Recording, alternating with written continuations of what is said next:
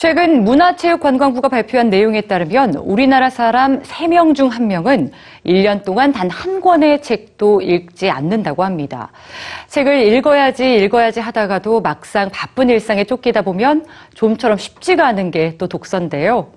지금 보시는 것처럼 책이 자꾸만 읽고 싶어지는 색다른 방법들 뉴스지에서 소개해드립니다. 끊임없이 뱉어지는 긴 종이. 사람들은 집중해서 종이를 읽습니다. 잘못 산 물건은 없는지 영수증 확인이라도 하는 걸까요? 이들이 보고 있는 건 소설. 바로 자판기에서 뽑힌 소설책입니다. 짧은 이야기 자판기. 프랑스 그르노블 씨와 한 출판사가 함께 만든 단편 소설 자판기인데요. 그 사용 방법은 간단합니다. 기다려야 하는 시간을 꾹 눌러주기만 하면 해당 시간 동안 읽기에 적당한 단편 소설이 무작위로 뽑혀 나오죠. 자판기에 담겨 있는 소설만 무려 600여 편. 매주 출판사의 홈페이지에서 투표를 통해 엄선된 작품만 등록됩니다.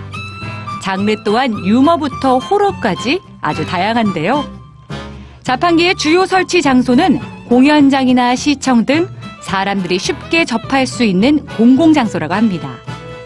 친구를 기다리거나 공연 시작 전 일상 속 무심하게 흘려버리는 짧은 시간 동안 좋은 문학도 보고 독서 습관도 기를 수 있는 일석이조의 자판기인 셈입니다.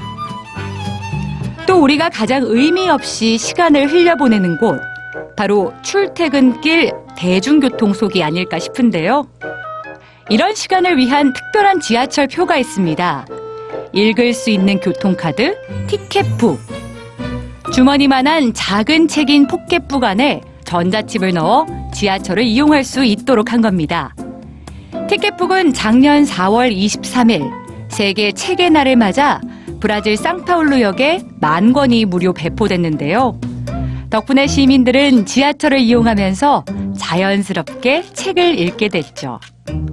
뿐만 아니라 내장된 카드는 총 10번 사용이 가능하고 모두 사용한 후에는 홈페이지에서 충전도 할 수 있어 지속적으로 책 읽기를 유도하고 있습니다.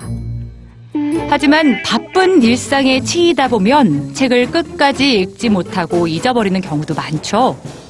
그럴 때마다 작가가 메시지를 보내준다면 어떨까요? Tweet for Read. 특별한 책갈피를 통해서 말이죠. 먼저 책과 책갈피를 함께 구입한 뒤에 뒷면에 QR코드를 이용해서 독자 등록을 하면 사용 준비 완료. 책갈피에는 작은 칩과 타이머, 센서가 들어있어 책을 펼치는 것을 감지하는데요. 일주일가량 책을 보지 않으면 이 타이머와 센서가 반응하면서 독자의 트위터로 메시지가 전달됩니다. 특히 다시 책에 관심을 가지도록 그 책만의 어투나 독자가 읽은 부분의 한 구절을 보내주는 건데요. 다시 만나고 싶다는 작가의 메시지. 어떠세요? 당장이라도 책을 펼치고 싶지 않으신가요? 매번 바쁘다는 핑계로 독서를 미뤄왔다면 짧은 글부터 천천히 시작해보세요.